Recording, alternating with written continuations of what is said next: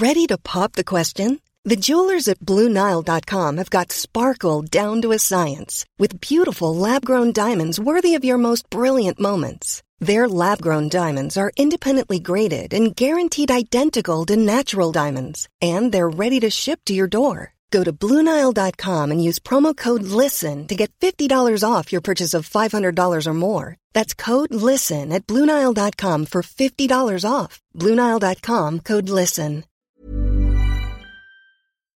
Thank you for downloading this podcast from The Redi Tlhabi Show on Talk Radio 702 and 567 Cape Talk. For more, please go to 702.co.za or capetalk.co.za. The Naked Scientist on Talk Radio 702 and 567 Cape Talk with Redi Tlhabi. 27 minutes to 10 o'clock. Our lines are open for you. What is it that you want to ask Chris, our naked scientist? Our lines are open for you as of now on 021 446 0567 011 883 We've got some great questions left over from last week and we will squeeze them in as we go along. But we'd love to hear from you to start the conversation as we get to know our bodies, our lives, our world much better. 021 446 0567 011 883 702. Chris, good morning to you. Good morning. Thank you so much. Now, I'm looking at the story about uh, a return trip to Mars. Uh, we're already talking about uh, uh, uh touring uh, our world, space, all of that. So you're saying that there's information that a tour to Mars could eat up about two thirds of our safe dose of radiation? Yes, because one of the big priorities uh, amongst um, sort of people who are in the space world is they, they want to see us not just walk on the moon, but walk further afield and walk on other planets like Mars. But the big question is, well, how are we going to get there? And that would inevitably involve some kind of rocket. And if we're in a rocket, we're going to be there for some time. So if we're drifting around through space going towards Mars, and Mars is a cool 560 million kilometres away, that's going to mean quite a long journey in space, at least 180 days. So how much radiation is a person going to be exposed to during that journey? And there's a paper in Science this week which has actually answered this question because it took advantage of the transmission or the, the transit of the Curiosity rover between the Earth and Mars. So if you remember last year, in uh, August, Curiosity started driving around on the surface of Mars. This is this big Mini Cooper sized um, rover that they've deployed down on Mars to explore the surface and look for places where life might be able to have been living at some point in the past. That rover has got a radiation detector on it. Mm-hmm. And so the scientists have got the information off of that radiation detector while the craft was in transit between the Earth and Mars. And so they've rebuilt the profile of how much radiation the rover was exposed to in space. And if the rover were a person, they would have had an equivalently high dose. It turns out that uh, these measurements show that an, an astronaut making a one-way trip to Mars would get about a third of their safe working lifetimes worth of radiation just in that 180-day journey to Mars. If they were going to come back again, they'd get the other third, which means that if they then wandered around on the surface of Mars for a little while, they'd probably get the other third. So basically one mission, you could use up your entire safe working ah. lifetime's worth of radiation exposure. So this tells us that we're going to have to think very creatively yes. about how to shield astronauts' bodies. Mm, very interesting indeed. Thank you very much, Chris. I have an SMS here uh, from last week. Somebody wants to know why is it that we lose our appetite often when we're sick? This is because of immune chemicals called cytokines. When you are ill, your immune system sends signals to other parts of the immune system telling it how to fight the infection off by secreting cytokines, and these are effectively hormones. And they have the side effect of changing the way that all other tissues in the body behave and respond. This includes your brain, and it puts your temperature up very often, which is why you run a fever. And it also has effects on how much you want to eat and how much you want to do. So it tends to make you feel leth- le- uh, lethargic so that you tend to rest. And it also tends to make you feel less hungry for various reasons, but it's, it's an appetite suppressing signal. And people who get cancer also lose a lot of weight. And this is also thought to be because there is an immune response to the cancer, albeit a not very good one. And the result is that the person then su- suppresses their appetite via the same mechanism. Okay, and uh, there is another SMS that says, uh, "Why does a camera flash reflect a red light on the eye when a picture is taken?"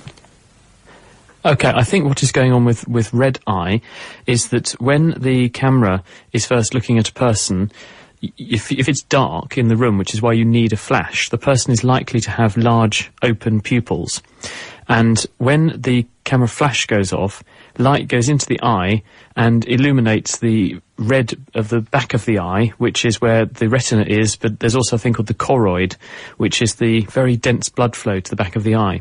So you have a lot of light going into this eye through this big open pupil, which illuminates that choroid and reflects light back out of the front of the eye towards the camera. And because blood is red, it looks red. So you're seeing the inside of the person's eye, back of their mm. eye.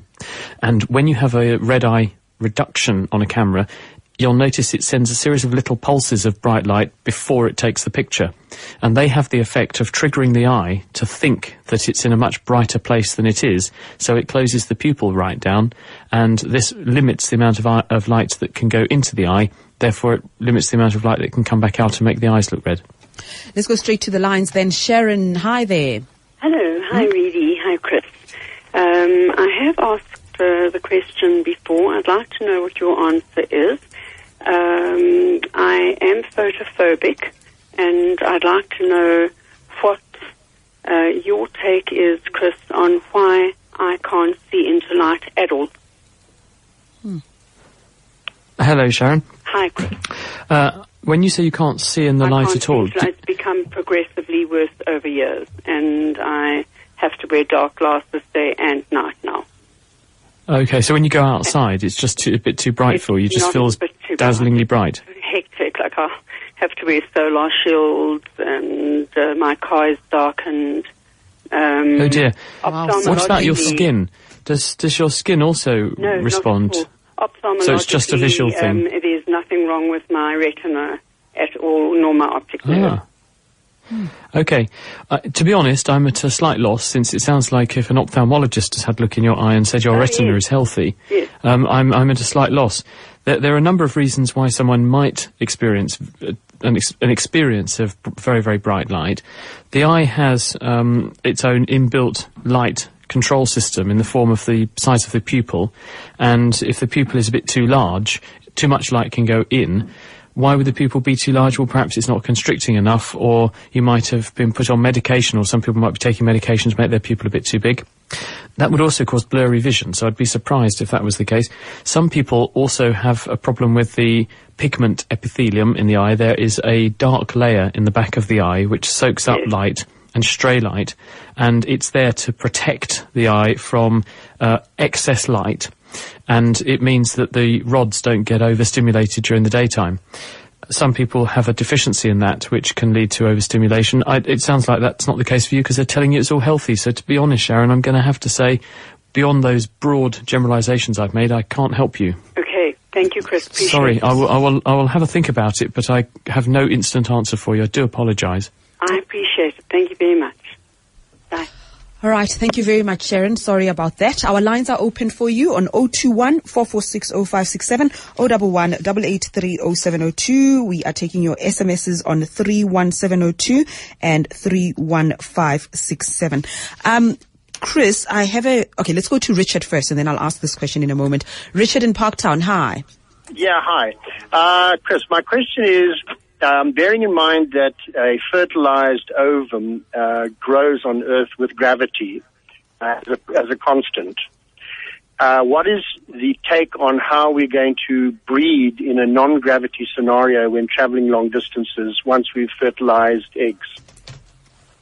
Hi, Richard. Um, you're absolutely right to raise the question of what is the role of gravity because life on Earth has evolved in the presence of gravity and therefore many, many sorts of forms of life do rely on gravity.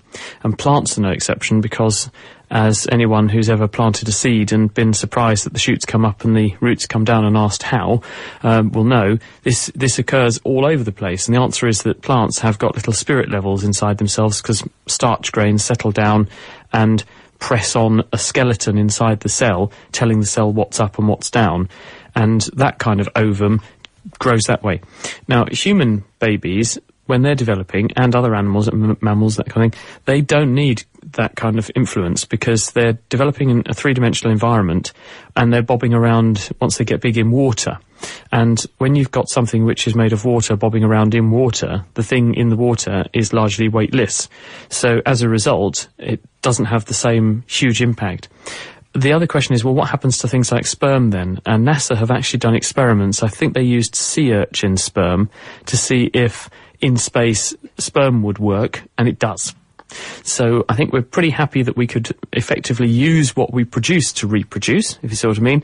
Um, the slightly bigger difficulty um, would be the actual physical act of reproduction, I would say, because obviously when you're drifting around in space, there's nothing to um, hold you down. So you have to hold yourself down, and this may limit some of the things that are possible. On the other hand, the mind boggles as to what else might be possible in space. Chris, I have an SMS here about Eric is how do you say his name? Weinstein, the mathematician, uh, the physicist and mathem- uh, mathematician.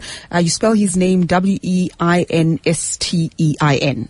Eric, and uh, somebody wants to know what you think about his new theory of uh, of physics. And there's another email about uh, his mathematical theory that purports to explain why the universe works the way it does. Can you tell us a bit more about his work, maybe? Uh, never heard of him. I'm really sorry. I oh, don't know about Eric. Uh, if you send me the details or if people want to tweet at Naked Scientists or email chris at thenakedscientist.com with uh, his details, I'll, I'll, try and take a look. Okay. But I haven't come across his uh, unique theory yet. Okay, no, that's fine. I've, i also just received this SMS and thought I'd Google it quickly. We'll, we'll see what we can send to you and then uh, start a conversation going. Mike and Steve, stay on the line. We'll chat to you in a moment. The Naked Scientist on Talk Radio 702 and 567 Cape Talk with Redi Tlhabi. We're taking your calls on 021 446 0567 011 883 Mike in Somerset West. Hi. Hi, Redi. Mm. My, my question for um, your clever scientist there is amalgam in fillings. It's, uh, I don't know if it's true, but apparently it can leave residual metal in your body and can lead to other complications. Um, can I can I have an opinion from him? Hello, Mike. The answer is that amalgam contains both mercury and silver, so it's a mixture of the two. And there is a very tiny amount of delivery around the body, but it is very, very tiny and you're almost certainly going to be exposed to more mercury from many other sources over the course of a lifetime than from a filling. Oh. Uh, so it's regarded as a relatively good compromise between something that does a job extremely well and carries a, a, low risk of being toxic. So we're we're pretty happy that there are other ways to do damage to yourself beyond what might be in a filling. So probably can reassure you uh-huh. that it's all going to be okay. I'm relieved as well, Mike. Thank you. Let's go to Steve in Cape Town. Hi. Hi, guys. Uh, my question is about sort of atoms. Um, everything's made of an atom, a rock, a piece of metal, a car, us, whatever, all made of atoms. Now, atoms sort of made up of a proton and a neutron or whatever spinning around each other. Now, if something's very old, like a fossil or a rock or whatever, are those atoms that are in those rocks and forests still spinning around each other billions and billions of years? Do they ever die, or do they, or they just keep spinning around, or? Hello, Steve. Um, the answer is that the atoms in your body, which make up you, and we're not talking about the radioactive ones because there'll be a few of those, but the atoms that are in there are atoms that were either made during the Big Bang, 13.8 billion years ago. That's the hydrogen and the other atoms that are in you, with the exception of the tiny bit of helium, because there might be a tiny bit of that, and, and a little bit of lithium that's in you, everything else has been made in a star. And that will be billions of years ago. So atoms, when they get made, are made under very intense conditions. They're made by effectively taking simpler things like hydrogen and merging them together by fusion and making a bigger and bigger element, a heavier and heavier element. But once they've been made, unless they're radioactive, they don't break down because elements can't be broken down. So the atoms we have, uh, we just rearrange to make different combinations of atoms or molecules, and we do jobs with them. And then when we die, they're recycled into the environment. And when our planet dies, it's recycled into its environment. And when our sun dies, everything that's in it will be recycled into its environment, and it'll end up as someone else in the future. So no, those atoms that, that you find in a fossil, they're billions of years old by definition, and so are you. Francois in Alberton, hi. Hi, morning, Redi, morning, Chris. Um, if the moon has a significant impact on tides through its magnetic field, why does the moon then not have gravity? Hello. Um, a couple of things just to put right here. The moon doesn't influence tides with a magnetic field, it's actually its gravitational field. The moon is a big object in space, and big things that have a lot of mass will have a gravitational effect. So the moon does have gravity. It's got less of a gravitational effect than the Earth because it's smaller than the Earth, but it does have a fairly substantial gravitational field. And because it's quite close to the Earth, the water on the surface of the Earth is attracted towards the moon, and you get a bulge of water on the side of the Earth closest to the moon, you also get a bulge of water on the opposite side of the Earth, furthest from the Moon, because that water is least attracted there, and the planet, on the other hand, moves as one, so you get two tides a day. But tides are not to do with, with magnetism, they're to do with gravity, and the Moon is gravitationally active. Here's an SMS here. It says, no matter what color bubble bath I buy, why is the foam always white? This bugs the living daylights out of me every day, says an SMS. Yeah, we had one on this recently as well, didn't we? And the answer to this is that the bubble bath has a dye added to it to make it look a nice colour in the bottle. But the thing that makes the bubbles is some kind of soap or detergent solution. And this has the effect of reducing the stickiness of water molecules so that you can make thin films of water. This is called a surfactant effect.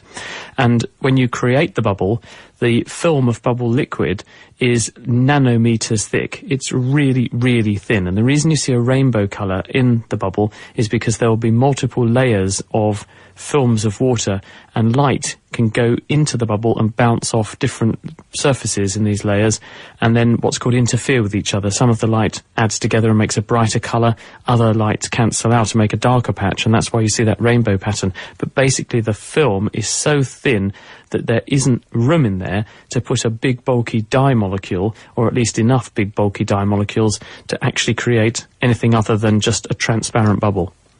Let's go to Raphael in Sandton. Good morning to you. Hello, Rudy. Mm. Um, I would just like to ask, what's the use for a man having nipples?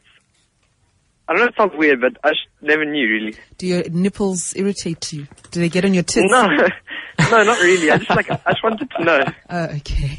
My dad. I'm glad you said that, Redi. uh, the reason that men have nipples is because when nipples form, when we're developing inside our mothers, they we, we haven't actually d- taken on our male or female outcome or um, appearance yet. So although you have the genes that are going to tell you to become male or female, because that's determined at the minute of conception, when a sperm and an egg merge their chromosomes, the initial formation of the body occurs Uh, to pattern the body and, and decide which bits are going to go where before the other sexual characteristics are manifest.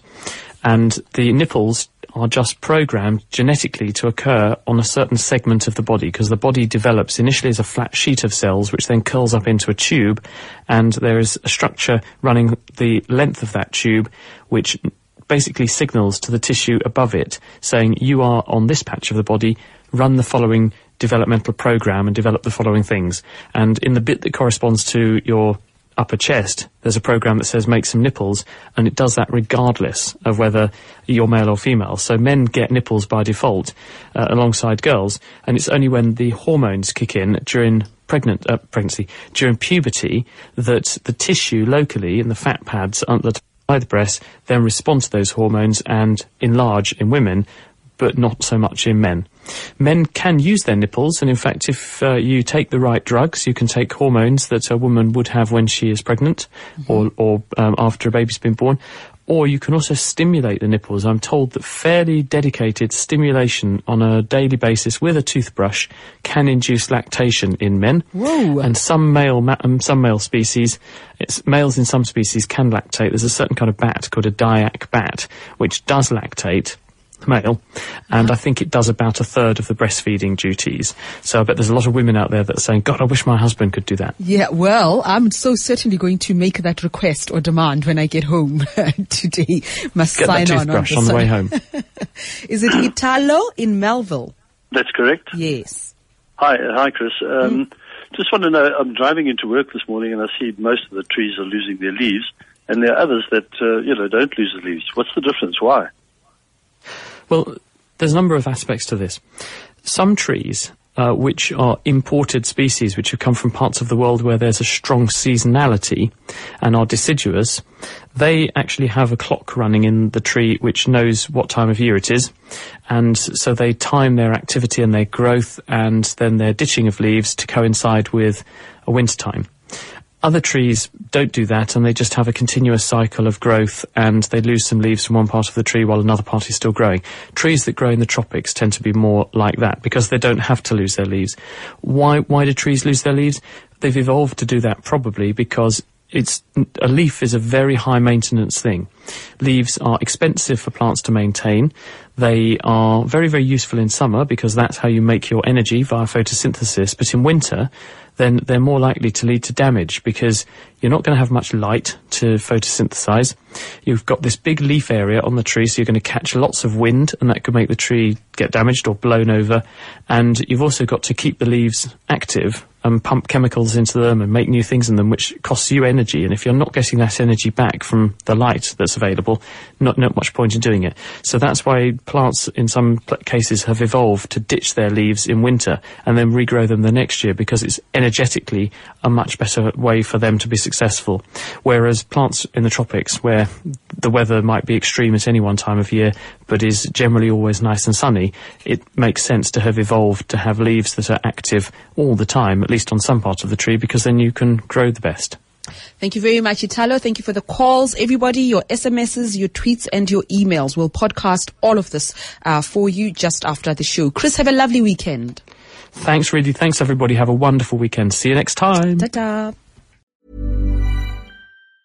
Thinking about your next career move in research and development? Then it's time to make your move to the UK. The nation that's investing 20 billion pounds in R&D over the next 2 years. The nation that's home to 4 of the world's top research universities. The nation where great talent comes together.